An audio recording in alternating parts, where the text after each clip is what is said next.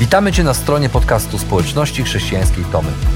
Mamy nadzieję, że rozważanie, które za chwilę usłyszysz, zainspiruje Cię do zrobienia kolejnego kroku w Twojej relacji z Bogiem. Bo w naszej społeczności zapraszamy wszystkich do relacji z Chrystusem, który zmienia wszystko.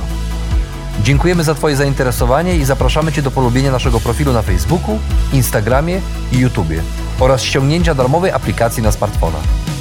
Dobrego słuchania.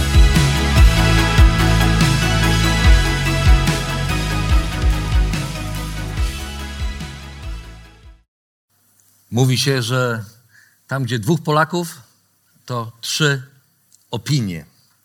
Czy nam się to podoba, czy nie? Mamy jako Polacy opinię narodu, który z powodu, który zawsze potrafi się pokłócić. Nie wiadomo, jakby było dobrze, przychodzi moment, kiedy jak jest za dobrze, to nagle zaczynamy się ze sobą spierać i kłócić. Najczęściej o rzeczy, które tak na dobrą sprawę nie mają aż tak wielkiego znaczenia. Jesteśmy krajem, narodem, który z powodu kłótni i wewnętrznych podziałów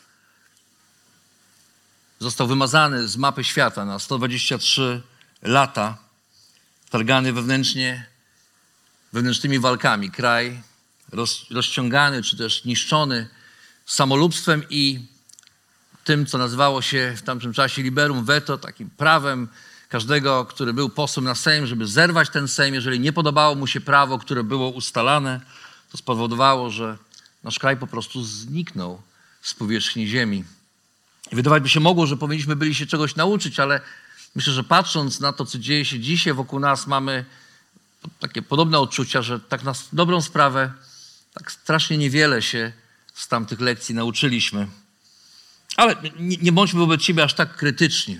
Rozejrzymy się trochę wokół siebie i pewnie, kiedy tak dobrze się przyjrzymy, popatrzymy na świat, w którym żyjemy, okaże się, że w tym świecie, w którym żyjemy, nie tylko nasz kraj, ale generalnie świat wokół nas żyje w stanie permanentnego konfliktu, w którym jedni próbują udowodnić drugim, że mają rację.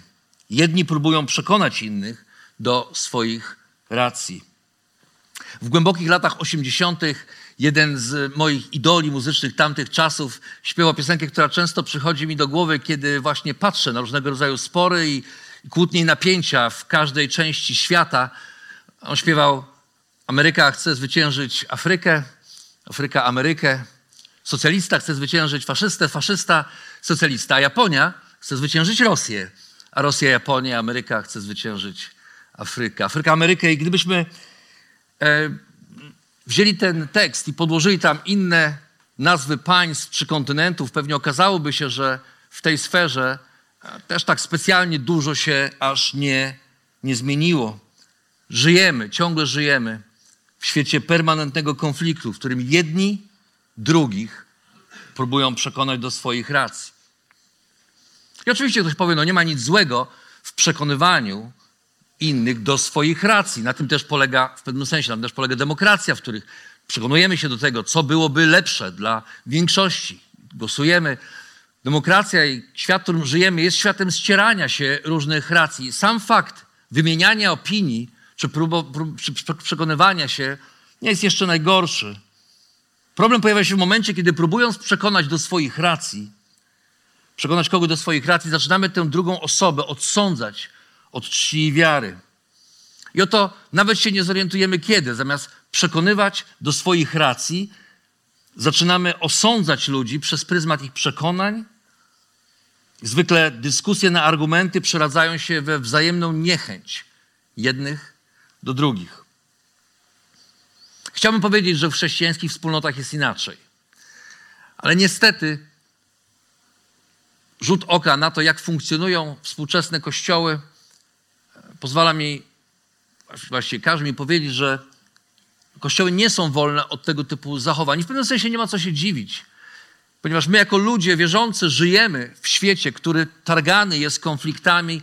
Ten świat ma wpływ na nas i te konflikty ze świata wnosimy w życie Kościoła i często nie potrafimy sobie poradzić z tym, że ktoś głosuje tak, a ktoś inny głosuje inaczej, ktoś ma takie poglądy na pandemię, a ktoś ma inne. Ktoś jest przekonany o tym, że szczepionki tak, a inni mówią, że szczepionki nie. I nawet nie wiemy kiedy zaczynamy dyskutować na pewne tematy w, w gronie ludzi Kościoła, I te tematy, często drugo, trzecio i czwartorzędne w kontekście zbawienia i misji Kościoła, stają się tematami zastępczymi, pierwszymi tematami. Tak dobieramy się na Facebooku, tak wykluczamy innych z grona znajomych i tak dalej, i tak dalej. Jeżeli racją jest to, że tam, gdzie dwóch Polaków, to trzy opinie, to czasami trudno nie odnieść wrażenia, że tam, gdzie dwóch chrześcijan, tam trzy kościoły. Ale okazuje się, że jesteśmy w całkiem dobrym towarzystwie. Bo to napięcie, napięcie w Kościele Jezusa Chrystusa istniało od samego początku. I nie mówię to po to, żeby, żeby było nam lepiej, ale mówię to po to, że pewnego rodzaju sytuacje, napięcia i problemy okazuje się są tak stare, jak stary jest Kościół, jak stary jest ten świat. I to, o czym mówimy w tej chwili, czyli napięcia, różnica poglądów, pewne przekonania, które mamy i wnosimy do Kościoła, i napięcia, które z tego powodu wynikają, są w pewnym sensie tak stare, jak stary jest Kościół. Kiedy tylko Kościół przekroczył te umowne granice ówczesnego Izraela, Izraela, które znajdowało się pod okupacją rzymską, które nie funkcjonowało może jako jednolite państwo, ale funkcjonowało, jeżeli chodzi o pewny, pe, pewien rejon na świecie, kiedy Kościół zaczął przekraczać granice Judeo, ju, ju, czy, czy, czy może inaczej, kiedy Kościół, kiedy wspólnoty chrześcijańskie przestały być wyłącznie złożone z Żydów, którzy, którzy poznali Mesjasza i nawrócili się do Niego i zaczęli naśladować Chrystusa, Kościół zaczął przeżywać właśnie te napięcia. Zaczęły pojawiać się kwestie, wątpliwości co do różnych kwestii obyczajowych, kwestii zwyczajowych. Nowi naśladowcy Chrystusa, niewychowani według prawa mojżeszowego, nieśli ze sobą nowe przekonania i zwyczaje, które często stały w, w sprzeczności z dotychczasowymi praktykami chrześcijan wywodzących się z judaizmu. I apostoł Paweł, ten, który kiedyś był prześladowcą Kościoła, stał się naśladowcą Chrystusa, ten, który właśnie był jedną z głównych postaci, która zaniosła Ewangelię poza granice ówczesnego, albo do granic, do końca granic ówczesnego świata, do ludzi, którzy z kulturą żydowską, z prawem mojżeszowym nie mieli nic wspólnego, którzy nie mieli, nie mieli pojęcia o korzeniach, z których Chrystus wyrósł, ale musieli nauczyć się żyć jako naśladowcy Chrystusa w nowej kulturze, tak jak my. Apostoł Paweł widział w tych różnych wspólnotach, które zakładał, widział te napięcia, widział te trudności i postanowił napisać do wierzących ludzi w Rzymie, w wspólnocie w Rzymie, takie słowa. Osobę wciąż słabej wierze przygarnijcie do siebie, lecz nie po to, by spierać się o poglądy. Jeden wierzy, że można jeść wszystko, natomiast osoba słaba poprzestaje na jarzynach. Ten, który jada, niech nie odrzuca tego, który nie jada. Ten natomiast, który nie jada, niech nie osądza tego, który jada, bo przecież Bóg go przygarnął. Kim ty jesteś, że sądzisz cudzego sługę? Stoi czy upada, czyni to przed swym Panem. Podniesie się jednak, gdyż Pan ma moc go postawić. Jeden czyni różnicę między dniem a dniem. Inny z kolei sądzi, że każdy dzień jest równie ważny. Niech każdy żyje zgodnie ze swoim przekonaniem. Kto przestrzega dnia, przestrzega dla Pana.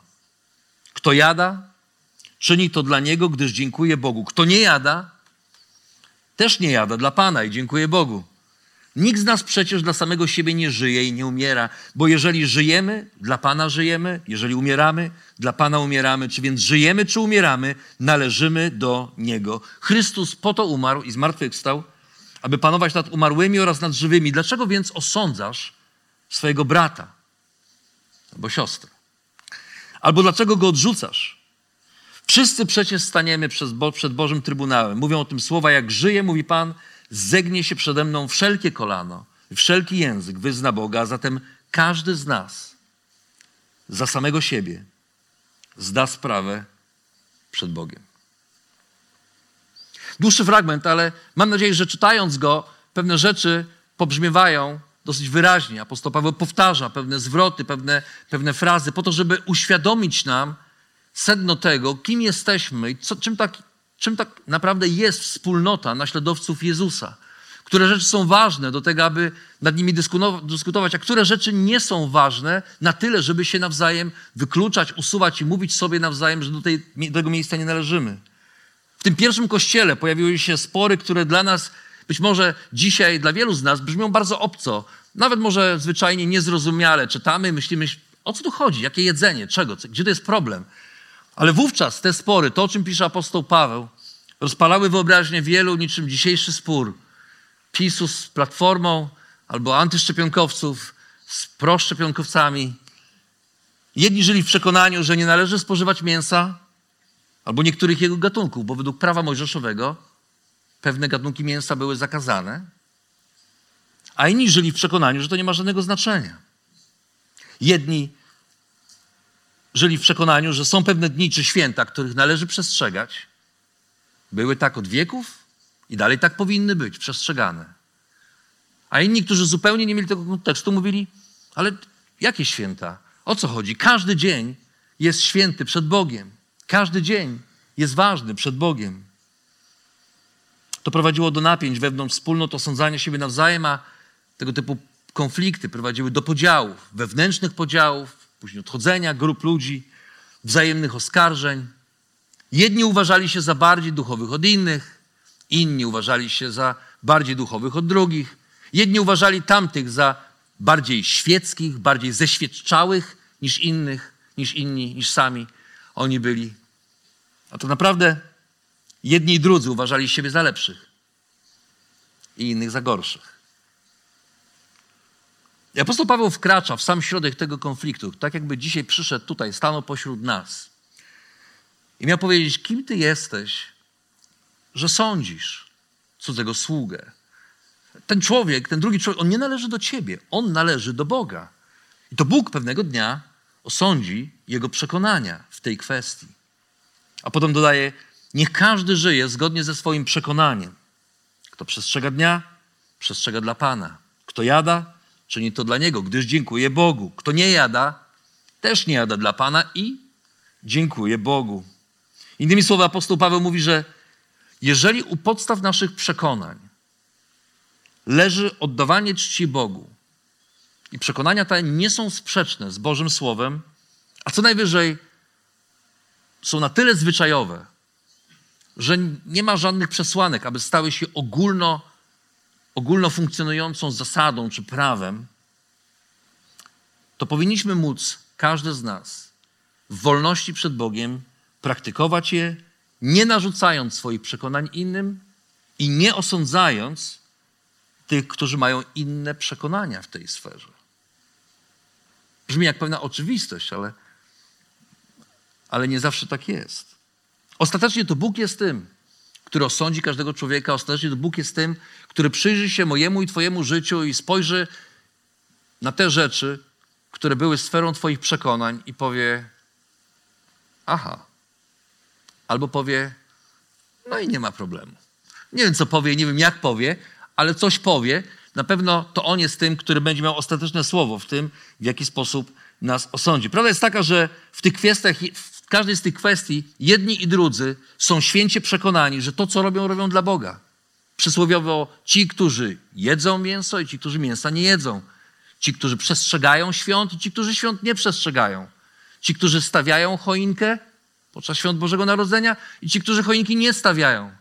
Mają przekonanie, że nie powinno się tego robić. Ci, którzy świętują Boże Narodzenie i ci, którzy mówią, nie, nie, nie, to niekoniecznie tak jest z tym Bożym Narodzeniem, jak powinno być. A Paweł mówi, masz takie przekonanie? Zachowaj dla siebie, żyj z nim w zgodzie, natomiast nie osądzaj. Daj prawo innym w tych kwestiach żyć w zgodzie ze swoimi przekonaniami, bo każdy z nas stanie przed Trybunałem Chrystowym i nie musisz być, naprawdę.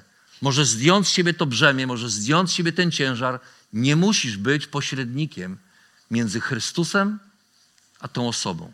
Naprawdę nie musisz. Ale warto zauważyć jedną rzecz.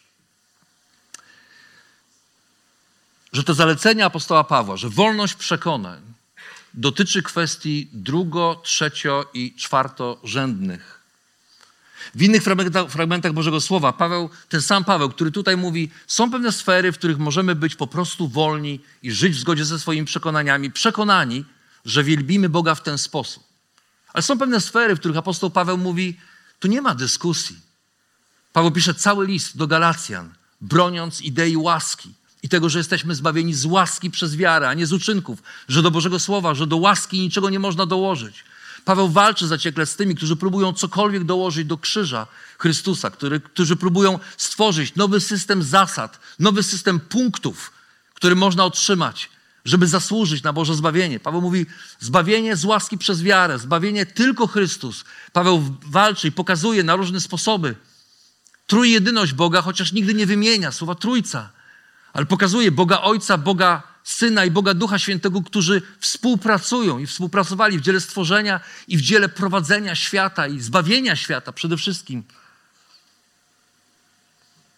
W kwestiach fundamentalnych to nie nasze preferencje, ale Boże Słowo określa, co jest prawdą, a co nie jest.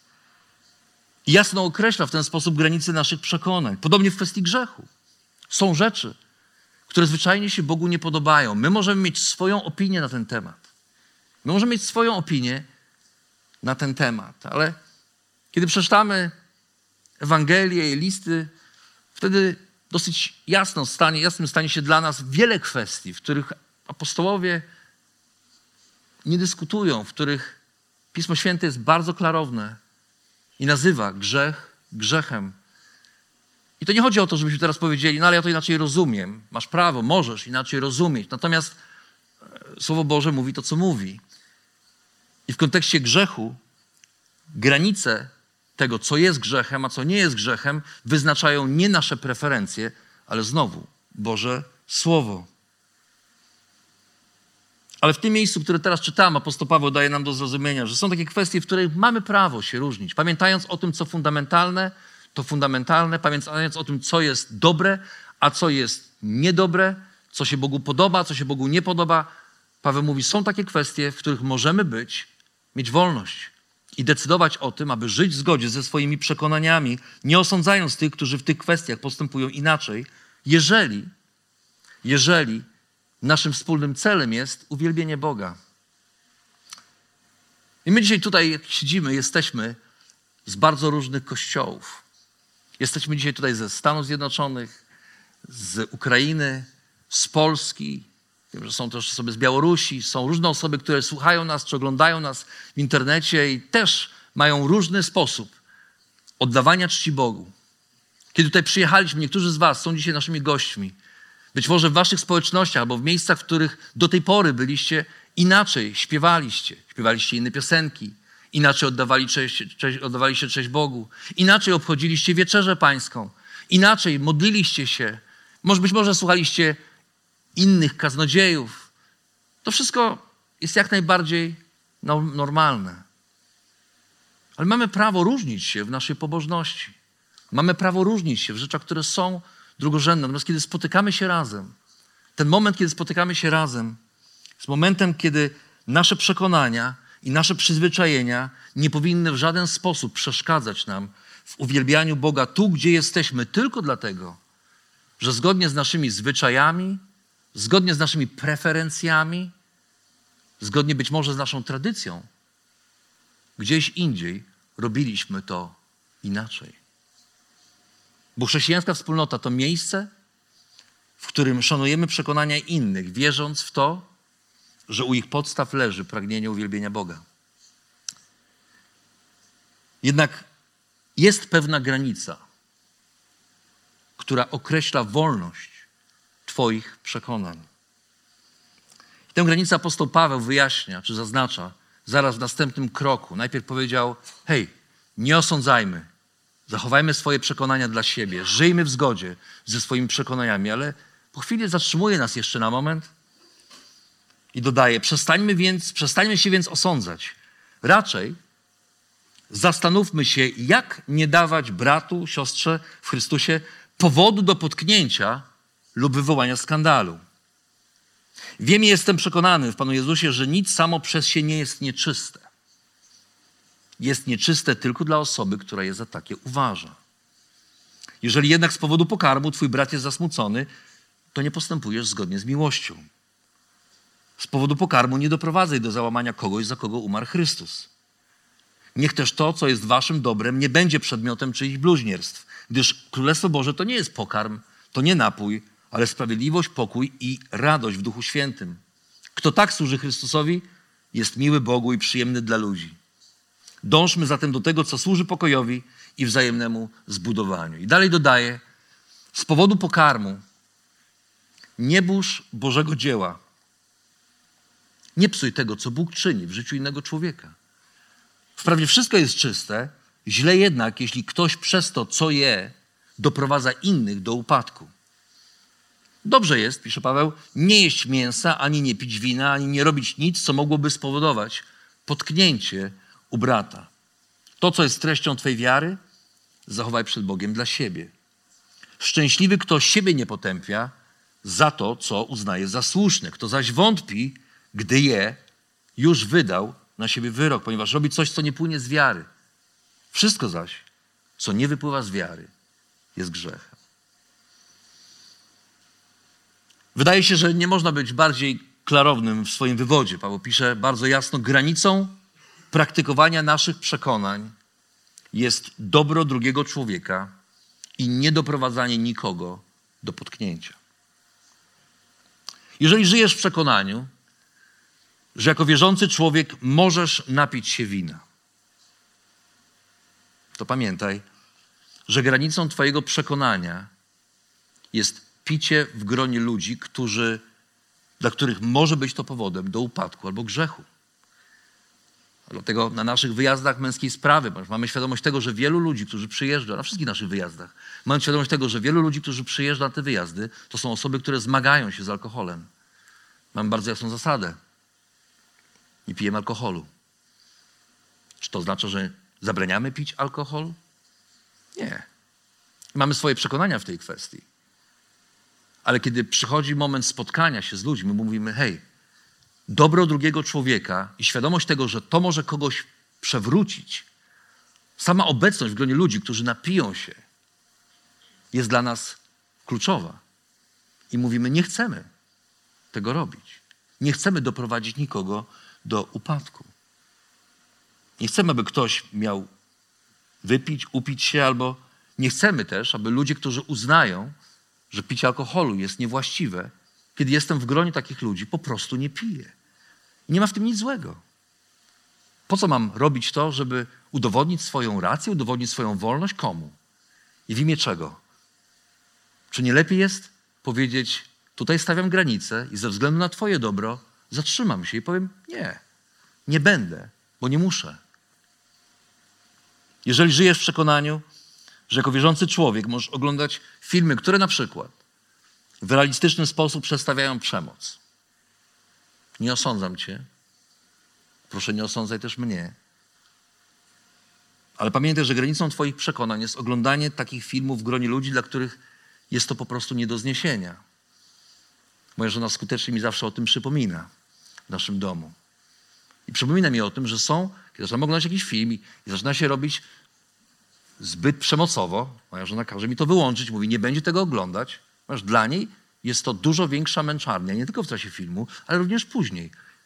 I myślę sobie, ja nie muszę tego oglądać po to, żeby tylko udowodnić jej coś. I tak jest z nami. Jeżeli wiesz o kimś, bądź ostrożny też w tym. Zwłaszcza dzisiaj, w kontekście Facebooka, internetu i mediów społecznościowych, bądź ostrożny tym, czym się chwalisz, że oglądałeś, że widziałeś. Czasami robimy to w dobrej wierze, ale czasami zwyczajnie możemy kogoś zawieść, albo kogoś możemy, ktoś może spojrzeć na to, za, usłyszeć naszą rekomendację. Mi się to zdarzyło kiedyś. Napisałem o filmie, który wydawał mi się piękny i nadal uważam, że piękny jest. Ale byłem nierozsądny, nieroztropny. Już okazało się, że są wierzący ludzie, dla których, którzy poszli za moją rekomendacją i było to dla nich niepiękne. Bo ktoś powie gusty, guściki. Oczywiście o gustach się nie dyskutuje. Ale myślę sobie dzisiaj, że mogłem być roztropniejszy. Że wcale nie ma żadnej mądrości w tym, że muszę zawsze, za każdym razem, kiedy coś zobaczę, wrzucić to na Facebooka czy, na, czy do internetu i pokazać to, że ja to oglądałem. Bo, bo, może być tak, że dla kogoś to może być po prostu trudne do przyjęcia. Czy jestem wolny w tym, żeby to obejrzeć? Absolutnie tak. Czy jestem wolny, żeby o tym mówić naokoło i, ogląd- i pokazywać to innym?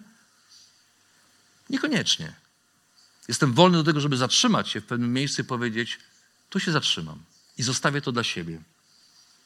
Jeżeli żyjesz w przekonaniu, że jako wierzący człowiek możesz jeść mięso, możesz jeść każdy rodzaj mięsa, to pamiętaj, że granicą Twoich przekonań jest jedzenie mięsa lub częstowanie na siłę mięsem ludzi, którzy wprost deklarują się jako osoby, które mięsa nie jedzą. Nieraz byłem świadkiem takich sytuacji, gdzie ktoś mówi: No dobra, ale jedno mięso nie zaszkodzi. Tobie może nie zaszkodzi. Dla kogoś to jest kwestia pewnego, pewnego konfliktu przekonań, pewnego problemu sumienia. Czy to jest taki problem, żeby tym razem ugotować coś, co nie jest mięsne? Myślę, że nie. Myślę, że każdy z nas dobrze się czuje, kiedy idzie w gości, kiedy ktoś częstuje nas i możemy to, co zostało podane, zjeść w spokoju sumienia. A nikt z nas nie czuje się dobrze, kiedy dostajemy posiłek, który musimy odstawić, ponieważ z jakiegoś powodu nie możemy go jeść. Jeżeli potrafimy to samo zrobić wobec ludzi, którzy zmagają się z cukrzycą czy z innymi problemami, to dlaczego nie możemy tego zrobić wobec tych, którzy mówią, nie jemy mięsa? Czy to oznacza, że ja też nie mogę jeść mięsa? Nie. Ale jeżeli będę z tobą, przyjdziesz do mnie do domu i powiesz, ja nie jem mięsa, to zrobię wszystko, żeby przyjąć cię w taki sposób, żeby twoje sumienie cię nie oskarżało. W świecie, w którym wielu pragnie innym narzucić swoje poglądy i przekonania, tak naprawdę chrześcijańska wspólnota to miejsce, w którym nasze osobiste przekonania ustępują miłości i trosce o innych. I to jest kluczowe, to jest zawsze przed oczami tych, którzy nazywają się naśladowcami Chrystusa. Nie moje na wierzchu, nie moja wolność, ale dobro drugiego człowieka i przeświadczenie, że dobrze, to nie będę komentował, to nie będę lajkował, to nie będę wypisywał, to nie będę częstował, bo dobro tej drugiej osoby i świadomość tego, że możemy zgorszyć kogoś, jest dużo ważniejsze niż moje osobiste przekonanie o tym, że muszę powiedzieć albo pokazać, zamanifestować swoją wolność i swoje przekonania. Ktoś powie, no dobra, ale co to za pomysł w ogóle? Czy nie mam prawa praktykować swojej wolności jak chcę i kiedy chcę? Dlaczego to ja? Dlaczego to ja muszę mieć na uwadze przekonania innych, a inni nie mogą wziąć pod uwagę moich przekonań?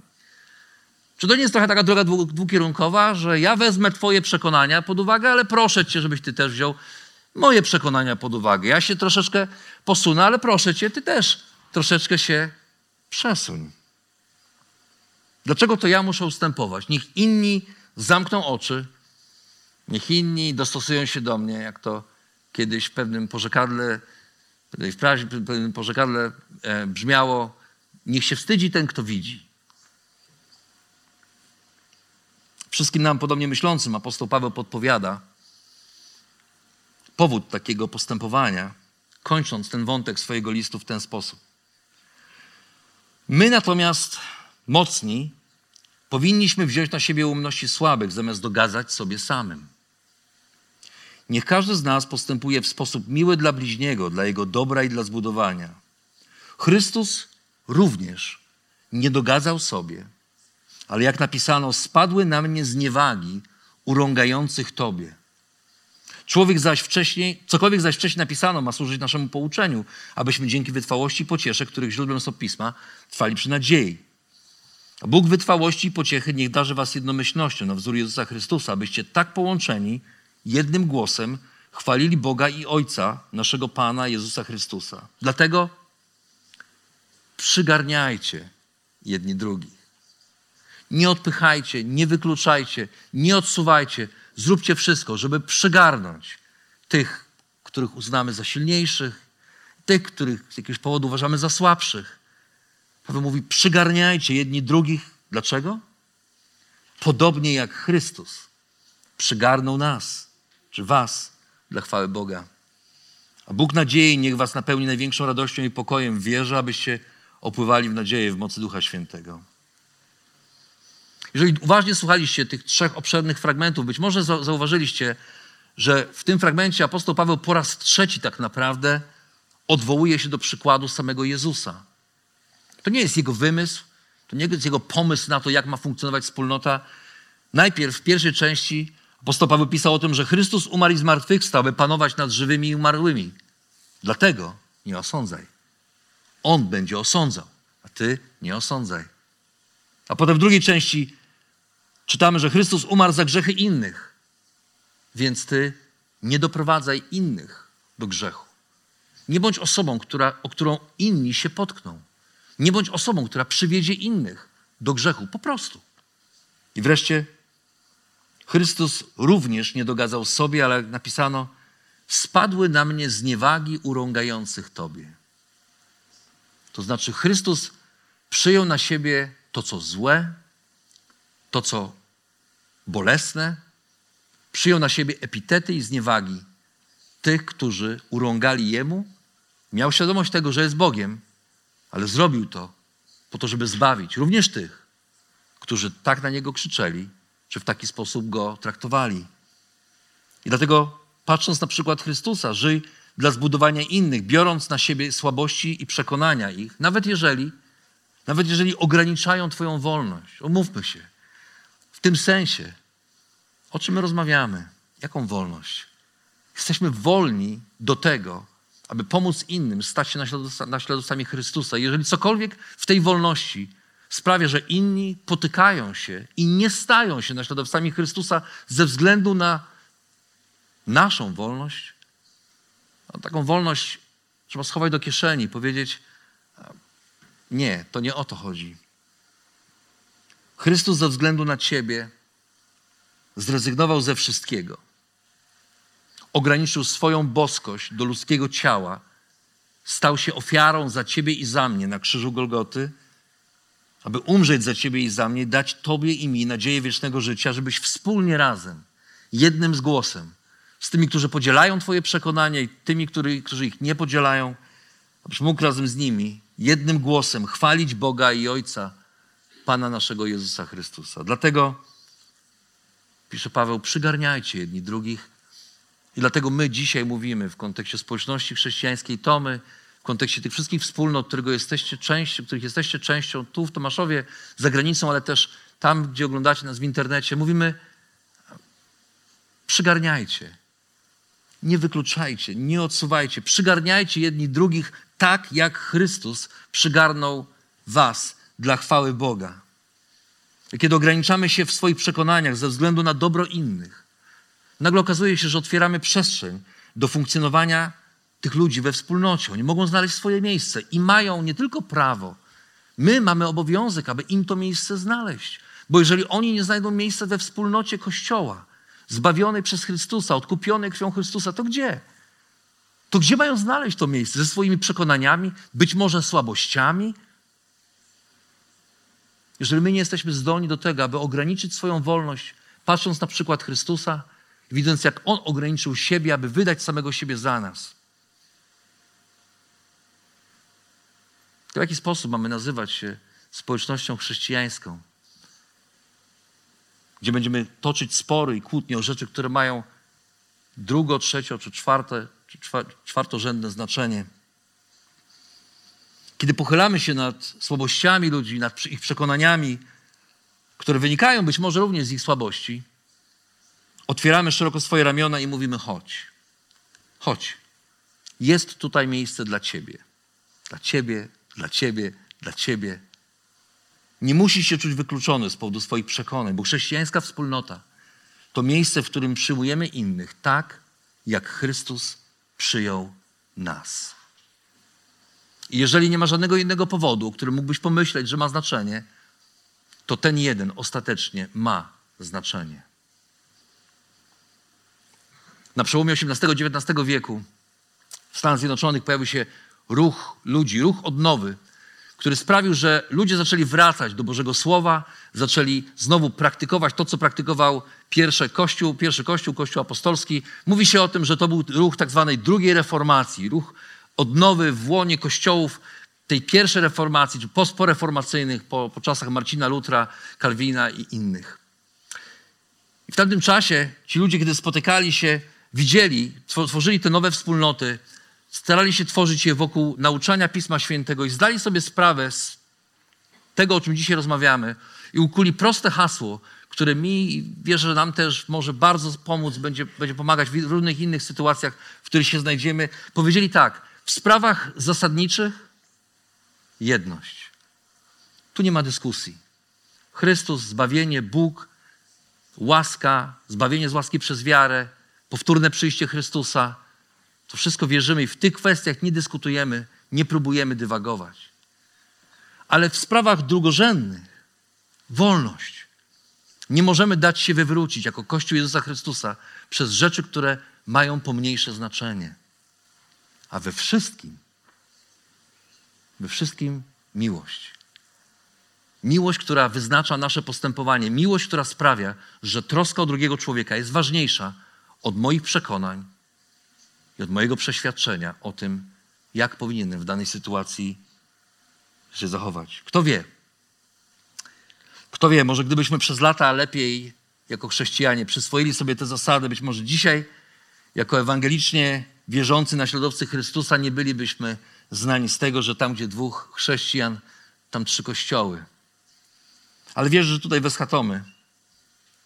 mocno uchwycimy się tego przekonania, że nasze przekonania nie wykluczają tych z innymi przekonaniami w kwestiach drugorzędnych, że mamy szansę, naprawdę w to wierzę. I wierzę, że taką wspólnotą jesteśmy, ale myślę, że możemy lepiej, możemy bardziej, że mamy szansę stać się wspólnotą, w której nie tylko będziemy kochać jedni drugich, nie tylko będziemy służyć jedni drugim, ale będziemy też zwyczajnie przygarniać jedni drugich, mówiąc im: Jest dla Ciebie miejsce. Też z takimi przekonaniami jest dla Ciebie miejsce. Bo chrześcijańska wspólnota to miejsce, gdzie, tak jak Chrystus, przygarniamy jedni drugich, mając na uwadze ich dobro, a nie drugorzędne przekonania.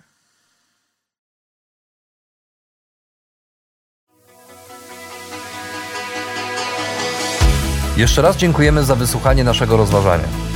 Jeżeli mieszkasz w okolicach Tomaszowa Mazowieckiego lub Łodzi, zapraszamy Cię do odwiedzenia nas na niedzielnym nabożeństwie. Więcej informacji znajdziesz na stronie schatomy.pl.